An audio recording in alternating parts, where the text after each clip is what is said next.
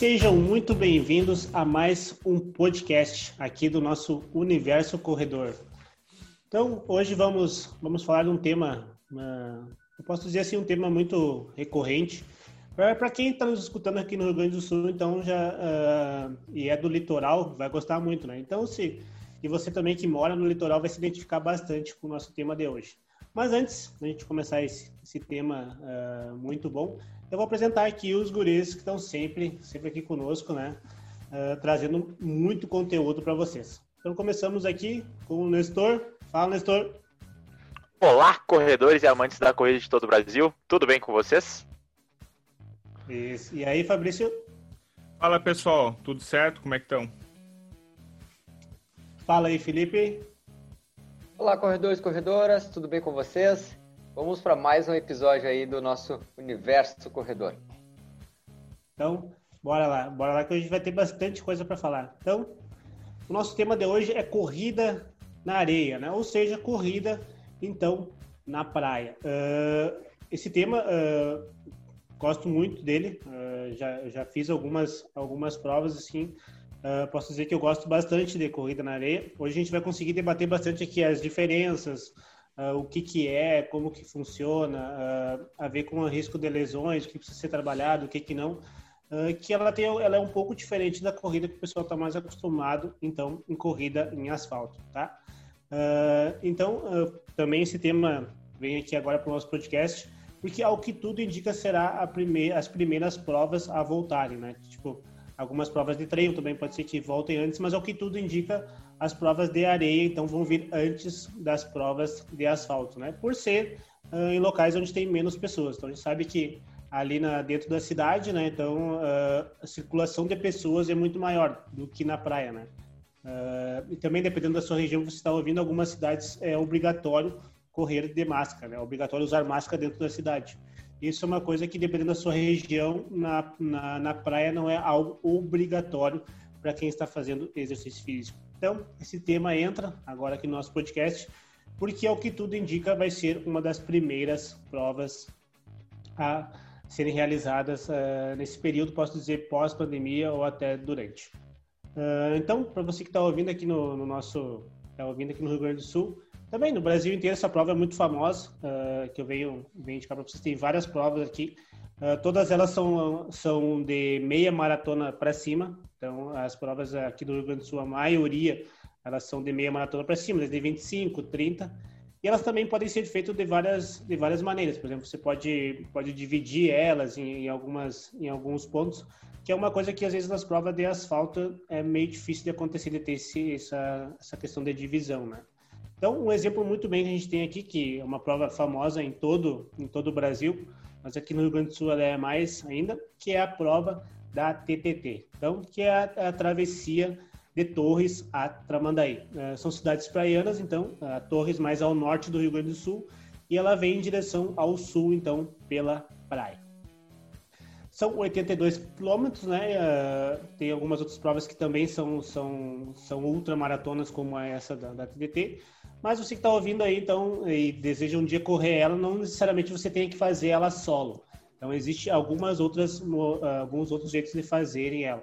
Também tem a questão de octetos, a questão de, de quartetos, uh, duplas também.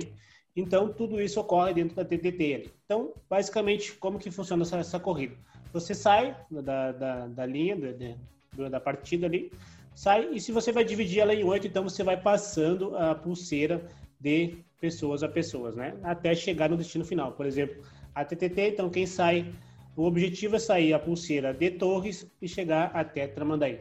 Só que dentro disso aí tem várias coisas, né? Tem várias coisas que a gente vai acontecer. A corrida na praia a gente sabe que ela é um pouco diferente, mas aqui a gente vai debater bastante até o fim desse podcast. Então, eu vou começar falando um pouco com, com o Nestor aqui sobre essa questão desse, dessa troca, esse momento de troca de, de pulseiras, né? A gente sabe que no atletismo tem o bastão, nessas provas de areia, então ela corre com uma pulseira. Vou deixar contigo a palavra, Nestor. É, então, assim como o Juliano já falou muito bem, a questão da pulseira e do, e do bastão, do revezamento, ele primeiramente tem que ter um, um treinamento prévio, pelo menos tem que conhecer a pulseira anteriormente, conhecer o material, procurar saber, para que não chegue na hora da prova e tu fique nervoso ou algo assim. Principalmente tu tá buscando um resultado competitivo. Então tu, junto com o teu parceiro, vocês já vão já vão ter estabelecido quem que vai começar, quem vai ser o segundo, o terceiro, o quarto ou o quinto, independente assim for, se for um octeto. E aí a partir disso, então, entenda, ah, eu vou passar então pro Juliano a pulseira. Então, que a gente tenha um, um, treinamento prévio e combine anteriormente como é que a gente vai fazer. O ideal é que essa passagem ela seja feita em movimento, porque aí tu já não tem aquela parado ali, aí tem que colocar para depois começar a correr. Então, em movimento já consegue já sair da inércia e assim que a pulseira está colocada, tu já realmente já começa a corrida. Mas aí entra o caso, tu tem que estar tá, também, tem que ter feito essa essa prévia de treinamento se for correndo, porque senão se tu chegar lá a primeira vez, tu não conhece nem a pulseira, não sabe nem a que velocidade que teu parceiro vai sair, aí pode ser que dá problema. E aí, às vezes, alguns segundos que tu pode perder nisso pode ser segundos preciosos aí no final. Principalmente dependendo do nível da prova. Quanto mais competitivo tu for, cada segundo faz a diferença. Então é ter realmente esse cuidado prévio, de testar a pulseira, saber como é que ela é, saber, saber como é que ela encaixa. Normalmente é magnética as pulseiras, né? Mas tu já ter mais ou menos ali a, a noção de como ela é feita e também a velocidade com que teu parceiro vai sair, como é que vocês vão fazer essa troca. Então tudo isso é combinado anteriormente, que aí quando chegar no momento da prova vocês já sabem como agir e se torna muito mais fácil, né, de fazer essa passagem e mais importante também, sem riscos. Perfeito. Também uh, concordo com tudo que, isso, que tu falou, assim, também acrescentaria muito tu saber os pontos onde vai ser as trocas, né? Uh, a corrida de, de areia tem uma peculiaridade que, por exemplo, normalmente tu sai correndo perto do mar, onde é mais duro a, a areia, então a corrida ela sai ali perto mais do mar, e os pontos de trocas, por exemplo, elas são mais na areia fofa, então seja mais perto do continente. Então, é, você já vai ter essa mudança de técnica, né? Então, conforme você vai indo correndo mais onde é mais duro, conforme você vai entrando mais para o continente, essa areia fica mais fofa. Então, você conhecer, saber, então saber que ah, no quilômetro 8 é a troca, no quilômetro 16 depois é a troca. Então, você saber essa distância também ajuda bastante. E também quem vai estar esperando essa pulseira, né, também saber bem certinho os locais e já e também conhecer o seu parceiro, como o professor falou, saber, ah, o Felipe vai vir para me entregar a pulseira, o Felipe corre mais ou menos nesse ritmo, então eu já sei mais ou menos a hora que ele vai chegar. Então eu posso já aquecer um pouquinho antes, então não posso aquecer muito antes, né? Porque senão não vai. Então eu conhecer o parceiro também já ajuda bastante nessa questão. Olha, uh, e nessa questão aí, Juliano, eu acho que é importante, acho não, tenho certeza que é muito importante, porque a logística exige muito, né? Uh, a gente sabe que uma prova dessas, além da equipe que está correndo, além da equipe que está ali fazendo o revezamento, precisa de uma equipe externa para fazer esse controle, esse auxílio também. Porque ninguém é 82 quilômetros andando, não é uma pista de 400 metros onde tu está enxergando o cara vindo lá do outro lado. Isso. então, precisa de uma dinâmica, é, essa dinâmica aí precisa ser treinada antes, conversada, estudada. Hum, isso é muito importante. E aí, enfim, aí aquela coisa, chega no dia, mesmo assim ainda pode ser que dê alguns problemas.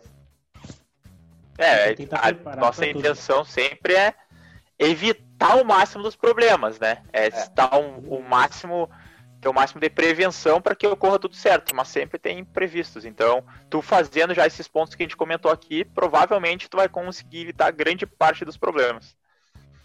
Eu gosto Ou de dizer que esse ponto de troca é que nem, o, é que nem o pit stop ali. O pit stop na Fórmula 1, ali, se tu perde alguns segundinhos ali, já, já faz diferença depois lá na frente. Ele vai se somando, né? Tem oito vezes para fazer isso daí. É, vai se então, somando, é... vai se somando. Dependendo das E até a própria até a própria questão do nervosismo, né? Que imagina se chega a acontecer algum problema troca de pulseira, não consegue tirar a pulseira ali, aí tu já perde uns segundos e tu já começa a corrida pensando assim, pá, já deu errado, não sei o que, isso pode pesar também no psicológico ao longo da prova. Então fazer uma, uma boa troca de pulseiras ali, um, uma boa troca de corredores também facilita com que tu corra de forma mais leve, porque tu não vai ficar com aquele peso na consciência que já começou com alguma coisa errada. É, e o exemplo que a gente está trazendo aqui da, da, da, TTT, mas tem outras diversas provas, né? Uh, esse revezamento, ele às vezes acontece em dupla, quarteto, octeto, né? A gente, muitos uhum. falaram aí já também. E, e, no meu ver, quanto mais pessoas revezando, maior a chance de dar algum problema, porque uh, essa organização das pessoas em cada ponto de troca é crucial, é crucial. E organizar duas pessoas, ok. Quatro começa a dificultar. Oito, então, exige uma logística muito perfeita, porque as oito pessoas têm que estar entendendo assim perfeitamente onde elas têm que estar em cada, em cada momento. E aí isso, isso é, difere um é pouquinho da pista que a pista ali, por exemplo, é tá lá, o revezamento do 400, então fica 100 metros a pessoa exatamente, então tu já sabe mais ou menos quando é que vai ser. É. essas provas às vezes, às vezes diferem, então às vezes, às vezes um tá no 8, aí o outro tá no, em vez de estar tá mais 8, ele tá no 20, então o outro às vezes tá no 26, sabe? Então essas trocas elas Isso tem diferem. que ter muito cuidado, é. Isso. Exatamente. Então, uh, vamos dando seguimento aqui, então agora eu vou, vou conversar um pouquinho com o Felipe mais sobre as diferenças, então, que a gente tem, uh, fazer essa, mostrar para o pessoal uh, as diferenças e como migrar e como essa transferência, então, do asfalto para a corrida na areia. Cara, sobre esse ponto, quando a gente fala, acho, acho, que a gente comentou, foi na outra temporada, a gente falou alguma coisa sobre trail, né? E aí a gente, quando pensa no sair do asfalto, ele já gera diversas adaptações, né? porque tu sai daquela, daquele terreno onde ele é mais previsível. Eu digo que o asfalto ele é bem mais previsível, por mais que a gente corra em uh, aclives e declives, mas a gente tem uma, uma previsão melhor de como, como esse terreno ele tá para mim colocar o pé, vamos dizer assim. Agora, a partir do momento que eu saio da, do asfalto, enfim, da corrida de rua, e eu vou para ambientes diferentes, é, é uma novidade, né? Uma novidade. Mas tudo é treinável. A gente sempre fala que tudo, tudo é treinável e que exige sim um processo de adaptação e que logo, logo, dando uma sequência de treinamento, vai conseguir uh, ter uma boa evolução dentro da, dentro da corrida. Mas eu, eu pensei assim, eu pensei em trazer alguns pontos que vão vão contribuir. Como é que está meu áudio para vocês? Tá bom? Tá tranquilo, tá tranquilo. Bom. Tranquilo. Ok. Uh, pensando nessa, nessa questão, eu o, Juliano tro trouxe um ponto ali quando estava falando com o Nestor que eu achei bem legal, que é a questão que a gente tem mais próximo da praia, a gente tem uma areia mais batida, uma areia mais firme, e ela mais perto do continente, uma areia mais fofa, uma areia mais uh, solta. E isso já são dois pontos que diferem muito. Mais próximo da praia, ele fica muito mais próximo, por exemplo, de um asfalto né, onde é uma areia mais densa, tu pisa, ela responde uma não da mesma forma que o asfalto, mas ela tem uma ela mais responsiva do que comparado a uma, uma areia fofa. A areia fofa, ela vai ter diferentes situações, né? Quando teu pé, quando tu pisa, além de amortecer, ela também vai fazer diferentes movimentos de instabilidade, principalmente com aquela articulação ali do tornozelo. Então, um cuidado muito importante nesse, nesse ponto aí é sempre uh, uma cautela muito grande quando estiver correndo mais próximo do continente. Uh, nesse aspecto, tanto técnico quanto físico também é muito importante. E, e tem um, só que tem um detalhe que, que é legal da, da corrida na, na praia, é que para quem já correu, sabe quando está correndo próximo da, da areia, mais próximo do mar, aquela leve inclinação que algumas praias têm, e tu correr naquela naquele certo desnível ali durante, durante alguns quilômetros. Obviamente, essa, essa alternância de terreno, essa inclinação varia, varia de, de praia para praia, mas algumas apresentam um grau maior ou menor. E isso é uma coisa que interfere bastante na mecânica durante o gesto técnico. Então, é um ponto que acho que deve sempre levar em consideração quando for fazer uma prova muito longa uh, em algum terreno assim. Uh, a outra questão que eu acho que muda bastante, acho não, é, confio, tô, tô falando que ela muda realmente bastante, é a questão do ritmo. O ritmo de corrida na, na no asfalto para a corrida na areia, e até mesmo num trail como um todo, a pessoa tem que desapegar um pouquinho ao ritmo. Aqueles amantes de pace, eles têm que se desapegar, não adianta. Aquela pessoa que só pensa em correr uh, através em cima do teu pace, esquece. Quando tu vai para um terreno como esse, tu se desapega totalmente. Por quê? Porque o terreno que tu está indo, ele, é, ele te oferece uma, uma dificuldade muito maior. E se tu não, não souber que tem que, às vezes, dar uma reduzida para te conseguir realmente vencer aqueles obstáculos do terreno, esquece, logo, logo ali tu vai quebrar. E aí, é bem comum, né? O Juliano, que já correu mais provas, podemos dizer assim, entre nós aqui, uh, em terrenos desse, dessa, dessa característica, o quanto a gente vê pessoas quebrando nesse tipo de prova, né, Juliano? Pessoas que estão Isso. acostumadas a correr apenas na, no asfalto e vão para esse tipo de prova, e aí, cara, é aquela bagunça que dá na, na hora da, da corrida ali. Então, agora, já aproveitando essa deixa, quando a gente lembra de corrida na praia, a gente, é, um dos motivos das pessoas quebrarem bastante é a desidratação, né, que é maior. Também. Então, o Nestor já, já salienta para vocês bebam água. Quando a gente lembra de beber água, hidratação, a gente traz aqui o nosso patrocinador, então, arroba matéria-prima Santa Maria. Lá você vai encontrar todos os kits para se manter hidratado, para não ter esse problema de, de quebrar na prova junto com o nutricionista, então fazer aquela esquema, aquele esquema então para você se manter hidratado nessa prova.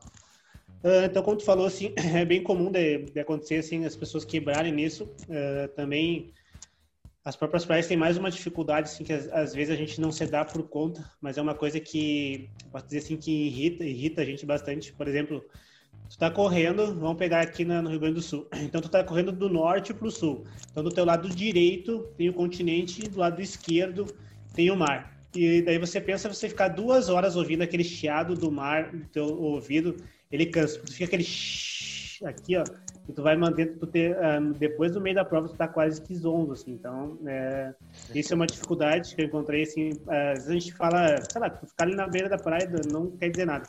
Mas tu ficar, às vezes, quase duas horas correndo com aquele barulhinho, assim, ele vai, ele vai te cansando. A questão da temperatura também uh, difere bastante. Então, é uma coisa que a gente por exemplo, em, na corrida do asfalto, alguma coisa assim, às vezes tu passa em alguns locais onde tem sombra, né? Então isso, isso afeta bastante. E na praia não, é 100% do percurso no sol. Então, por isso que a desidratação também é uma coisa que ocorre mais nessa daí. E também, outra coisa também que influencia bastante é que corridas de praia tu acaba molhando os pés. Uh, em algum momento tu vai estar correndo e a, e, a, e a água vai entrar e vai passar por onde tu tá e tu vai pisar na água. Uh, isso Juliano. só se ficar só fazendo voltas para não, não chegar. Né? Juliano, eu acho que teu microfone tá batendo na. Na no jaqueta. zíper, quem no sabe? É. Pode ser. E aí tá, pra mim pelo menos tá. tá, tá. Mas... Aí. É. Eu acho que aí foi. Acho ah. que é. Agora melhorou. Pode é. ser. Fechou. Pode ser. Aí, fechou. Uh, cara, e, esse, esse, tu tocou nesses pontos aí uh, que automaticamente são pontos que vão, inter... vão levar diretamente a pessoas vezes, a quebrar na prova, né? Porque ela, ela sai daquela, eu digo, do conforto do asfalto, né? O conforto do asfalto é, eu ia dizer... é engraçado falar. conforto entre aspas. É. Mas tu sai daquela, daquela zona. Daquele, daquele ambiente controlado. Tu tá mais habituado. Assim. Ambiente mais controlado, podemos dizer assim. E tu vai para um ambiente que é totalmente novo para ti. Se tu não se preparar para ele, pode ter certeza que uh, vai, vai trazer diferentes uh, ocasiões na tua corrida e a chance de quebrar é grande se não estiver preparado para isso. É, tem, tem mais outra coisa que, que acontece queria... na, na, tipo, eu falei, é. então, tipo, tem mais coisas, tem mais adversidades do que no asfalto. É, Sim, dizer, tipo, tem algumas coisas que às vezes passa despercebido, tipo essa questão do barulho é uma coisa que passa despercebido, assim, uh, só quando tu tá lá fazendo mesmo que tu vê que isso é uma questão que vai atrapalhando, assim, o sol também atrapalha bastante, né, dependendo do horário que Exato. tu tá trabalhando, que tu tá correndo. Uh, então essas coisas vão acontecendo. É, e uma dica que eu, que eu deixaria para encerrar essa, essa parte, uh, além desses pontos que a gente já, já traçou ali, que vão influenciar, que são diferentes da, da técnica da, lá na corrida para um, do asfalto para a corrida de, de, de, areia ali, e acho que o Fabrício pode depois trazer um pouco mais nesse, nesse ponto ainda, é principalmente pensa naquele no treinamento de força, tá? Você vai estar tá se preparando para uma prova de, de corrida de, de areia. Foca na, no treinamento de força, porque vai te ajudar muito lá. Saiba que tu vai ter que fazer muito mais força na areia comparado ao, na corrida de rua. Então, foca no fortalecimento e aí os benefícios que esse, fortalece, que esse treino de força vai te trazer, a gente pode falar agora mais adiante ao longo do podcast. Ah, então nós vamos entrar agora nessa questão do, do fortalecimento também da, da, da, fisioterapia preventiva, vou deixar para o Fabrício. Então, com o patrocínio de arroba iort.sm e arroba capfitacademias, uh, deixa a palavra contigo, Fabrício. É, então essa parte é bem interessante, porque justamente quando tu vai fazer uma primeira prova assim e tu não fez, tu vai, tu, tu vai encarar todos os desafios que, que, que foi citado até agora. E uma coisa interessante é que se tu não se preparar e tu te, esperar descobrir na hora como é que vai ser, tu pode ter certeza que vai ser bem complicado uh, o trajeto. Porque quando a gente pensa em, mudar de ambiente, mudar de, de, de, solo, de superfície, a gente não está falando de uma, de uma rua e de uma brita. A gente está falando de uma rua e de uma areia, que é uma coisa bem diferente. Né? Então, assim como o Felipe falou, a mudança de, de variação de aplicação de força durante uma passada e outra pode mudar muito né? Uma hora eu tô pisando numa uma parte mais, uh, numa pisada eu tô pisando numa parte mais responsiva, numa areia mais compacta. Na próxima eu tô pisando numa areia compacta com água e na outra eu posso estar tá pisando numa areia fofa, né? Então, três pisadas diferentes pode estar em três situações diferentes, né? E tu tem que ser capaz de, tu tem que ter a capacidade de aplicar força diferente na, na necessidade que precisa, sabe? Então isso não é uma coisa que tu vai aprender em uma semana, né? Então tu tem que realmente ter uma adaptação de corrida, a mesma como que a gente bate em ter adaptação para o trail, tu vai ter que ter adaptação para correr na, na areia, na areia. Uh, em Santa Maria a gente tem um problema que a gente não tem muita areia para fazer essa adaptação, né? Então essa adaptação tem, tu tem que ir um pouco mais pro trail, tem que buscar uma terra um pouco mais fofa, né? Tu tem que achar algumas, algumas saídas para tentar se aproximar um pouco mais da areia e tem que fazer principalmente o, o, fortalecimento do pé, né? É uma coisa que na corrida, no asfalto, a gente não nota tanto a necessidade prática, né? A gente só nota essa necessidade quando a gente aumenta muito o volume, a gente vai mudar um tipo de pisada, ou a gente está treinando um pouco mais subida, e que a gente vai sentir um pouco mais o pé. Mas se tu inventar de sair do asfalto e não se preparar fisicamente, principalmente o pé, aí tu vai sentir cãibra, é bem comum sentir cãibra no pé. A variação de instabilidade vai variar bastante, né? Tu vai ter uma, uma, uma mudança ali na, na, na, estabilidade. Por exemplo, tu tá correndo pro lado esquerdo para o mar, o teu pé esquerdo vai estar tá fazendo uma pronação, e o teu pé direito vai estar tá fazendo uma supinação. Isso toda hora, toda mudança. Então, um pé faz um movimento diferente do outro pé. E tu tem que ser capaz de estar tá preparado para esse tipo de adaptação, né? Então, fazendo uma coisa gradual, né? Na praia, a parte boa é que a gente não vai ter tanta subida e descida, mas os nossos desníveis vão ser sagitais, né? Em vez de ser frontais, vai ser uma, um outro tipo de desnível que normalmente na corrida a gente não está tanto habituado, tá? Então, o fortalecimento tem que estar tá é, muito bem feito. Panturrilha também vai ser exigida bastante, principalmente na área fofa, né?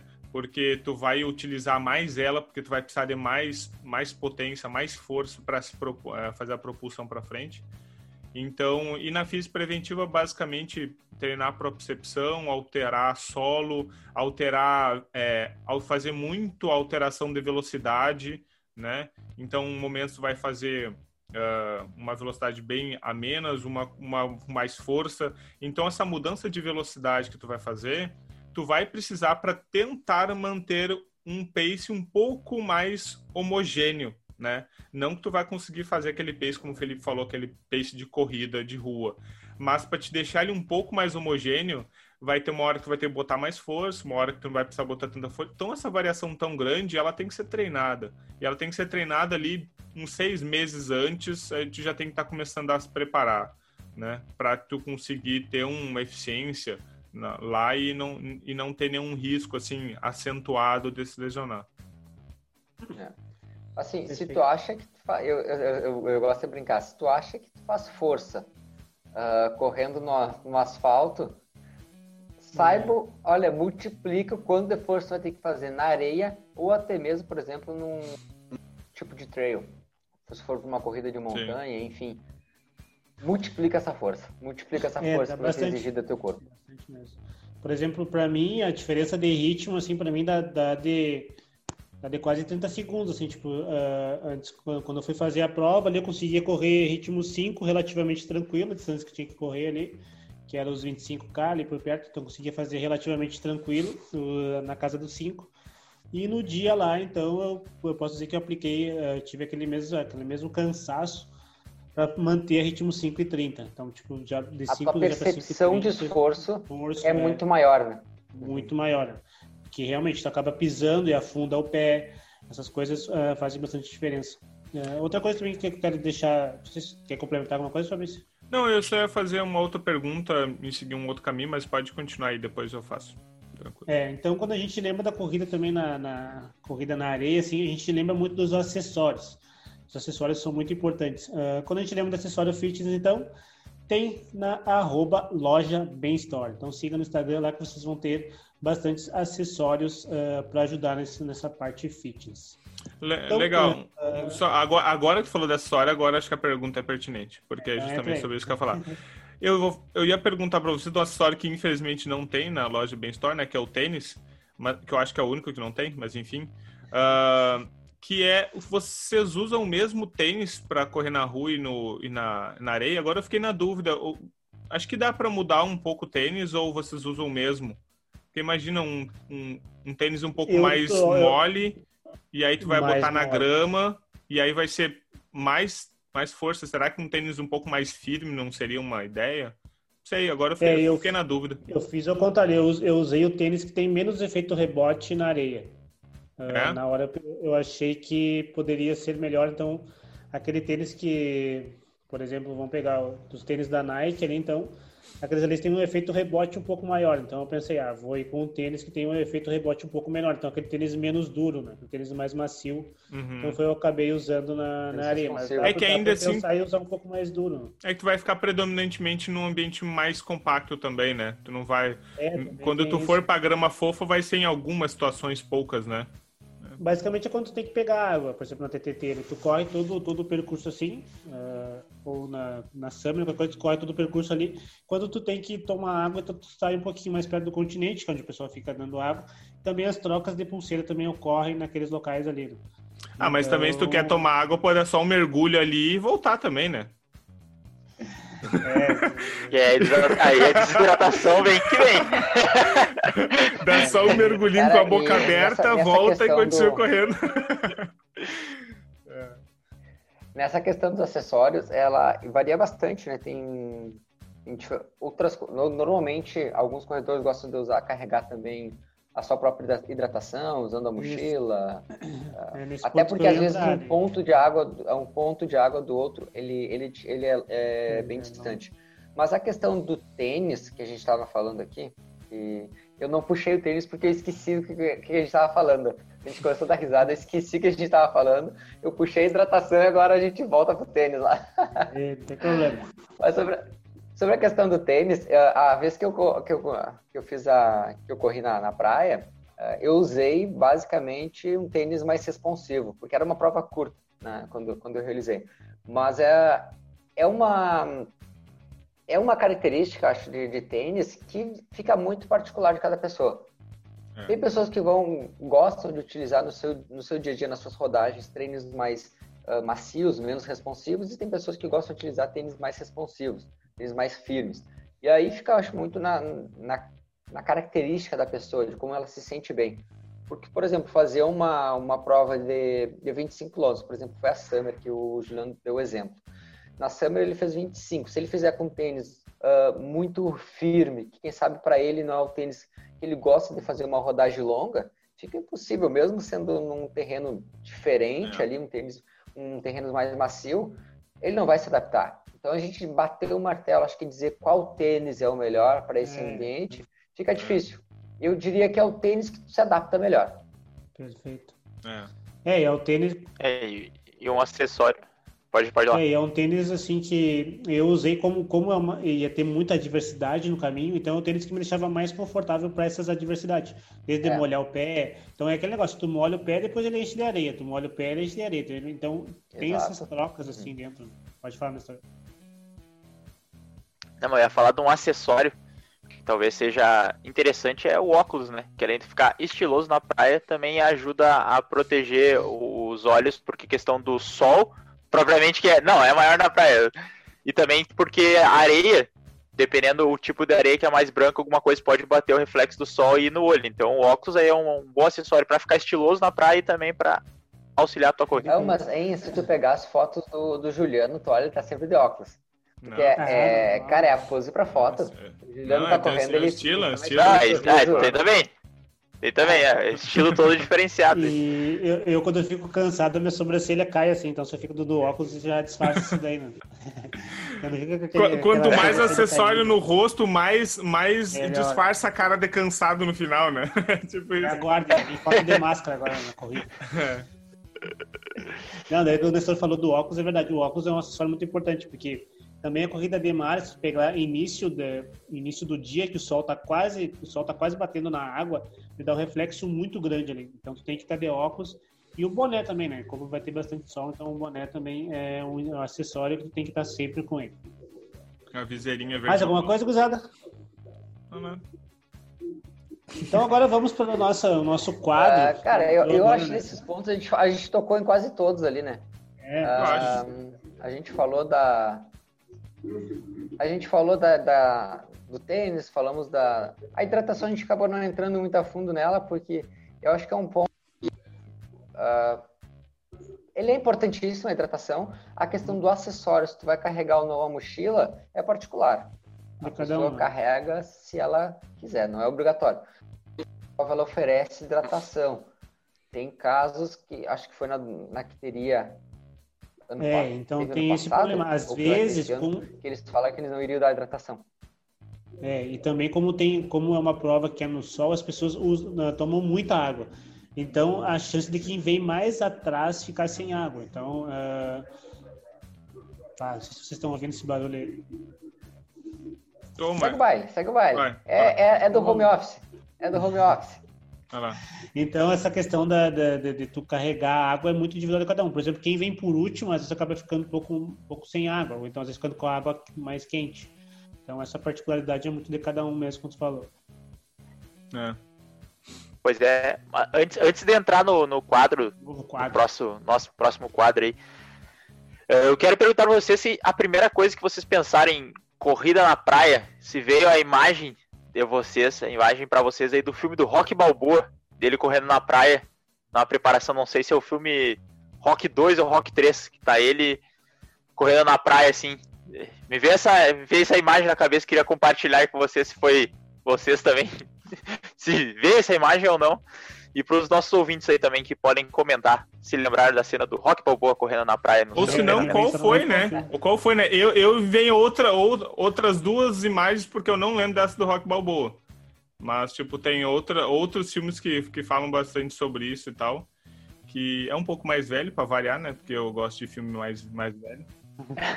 Eu não sei, eu não sei se mais velho do que o Rock Balboa, mas, mas por aí.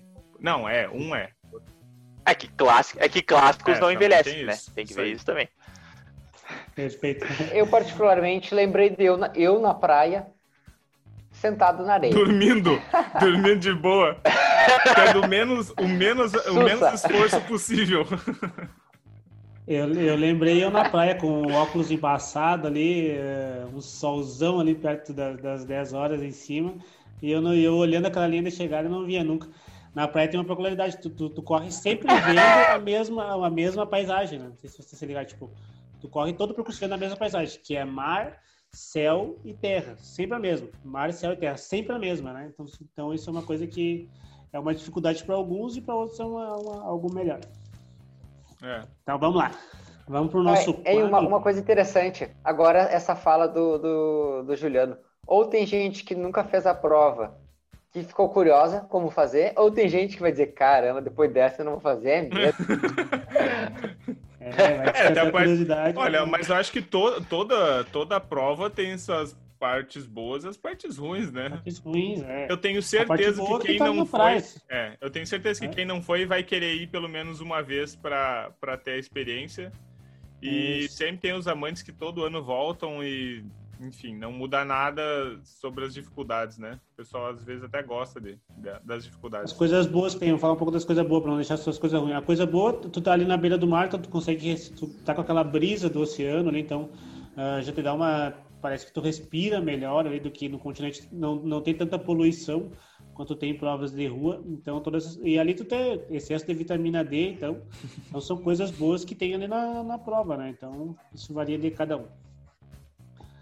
Bora pro quadro então, gente. Então, eu vou iniciar o quadro já perguntando para vocês, né? A outra vez eu perguntei quanto que, uh, quanto que um ser humano era capaz de correr uh, durante 365 dias. Então, a pergunta para vocês agora é qual que é a maratona mais longa. Vamos ver se vocês chutam. Uh, tem a ver com o tema. É, o local né, né, tem a ver com o tema. Maratona. Então, é, eu acho que é 42, ultra, 195. Desculpa, ultra maratona. Ah, ultra maratona. viu? Achei que era pegar ratão. Que é, qual que é a, ultra. Qual que é a maior, a maior ultramaratona? A maior ultramaratona? É ultra ah, tá. 182 quilômetros. 250. Felipe? 180 e... 250. 250, o Fabrício falou. Cara, eu não vou. Eu, eu estaria no Google, poderia até pesquisar, né? Você foi o último, eu fiz de louco, depois eu ter pesquisado. Mas eu vou chutar, eu vou chutar uh, seja 24 horas por tempo. É, o Felipe foi o que chegou mais errado. E o Fabrício, como é o nosso melhor cara de chute, foi o que acertou exatamente. Né? 250. É sério? Provando que ele é o cara que melhor chuta, né? Daí sim. É, então é 250. Então é, é a ultramaratona de Sables, no deserto do Saara. Então, né? Então é, é uma prova que é feita também bastante na areia. Então, 250 quilômetros dividido em sete dias. Então, algumas pessoas dizem que é seis dias, porque no quinto dia tu fica em descanso. Então, tu corre. Eu não vou lembrar exatamente das distâncias, mas tu corre primeiro dia 30, acho que depois no outro é 50 quilômetros, aí assim vai indo. Eu sei que no, a, no quinto dia, então, é descanso. E aí no último dia tu corre 17 quilômetros. Então ela é dividida em dias. E o, e o ganhador é dado pelo tempo, né? Então, tipo. Ah, tá, mas ela é parcelada, ok. Parcelada. Então, tipo, tu corre um tempo, tu corre ali a distância e o tempo, o tempo é tempo bruto de cada um ali, né? Qual é que é o local mesmo? Faz assim. Aí é no Deserto, do Saara. Não é essa que passa um episódio do Losers, que é uma, um, uma série documental da Netflix, que o cara se perde e fica não sei quanto tempo perdido e, achou, e achava que ia morrer? Vocês não viram, é, né? Essa informação Viu? Vocês não, vê, vocês não olham as dicas que, que, que eu dou do Netflix. Esse é o problema, entendeu? Isso. Não, o problema, o problema é achar tempo para olhar. Ah, mas, esse é, ah, mas é tempo o a gente acha. Tempo a gente acha. Então a fica, fica, gente... fica a dica, então. Eu acho que, É, se eu não me engano, é Losers, que é uma série documental que faz, se eu não me engano, uns seis ou sete episódios das pessoas que perderam ou que, qua- que elas como é que é que funciona? É Deixaram como é que funciona ah, a motivação da pessoa em sempre tentar sempre buscar vencer só que ela nunca consegue tá? Por n motivos. E esse cara eu não me lembro qual é o, ah, o episódio. Enquanto vocês conversam aí eu busco para ver certinho o episódio. Se não me engano é o quinto ou sexto que fala do cara que foi fazer esse trajeto e ele se perdeu na marcação da praia da praia da areia e em vez de ele virar para a esquerda, ele virou para a direita. E foi, sabe? e ele Ah, ficou e ele quase morreu. E ele ficou, se não me engano, alguns dias é, e até ser até ser encontrado. Mas imagina só, além da distância deu perigo, né? É, tem, tem mais coisas ainda. Eu já errei também uma, um percurso de prova, mas não fiquei em risco de vida, ainda bem. Tem, tem Ah, mais o Felipe então, também, exemplo, o Felipe também fez isso e ganhou pelo, pelo erro. ah, É, tem esse lado bom. Ah, Uma, uma outra curiosidade, então, essa prova, eh, a temperatura varia de 0 grau a mais 50. Então, isso tu vai, vai encontrar. Então, assim, ó, vai ter, tem, dentro desses seis dias, dentro desses sete dias, vai ter alguns dias que a largada vai ser de noite, de madrugada, tu vai acabar de dia, e às vezes vice-versa, né? Então, ela vai mudando conforme o ano. Então, isso é uma coisa que eles dizem ali. Mas, sim, tu vai enfrentar, às vezes, ah, extremamente frio e períodos extremamente quentes. Tudo isso dentro desses sete dias.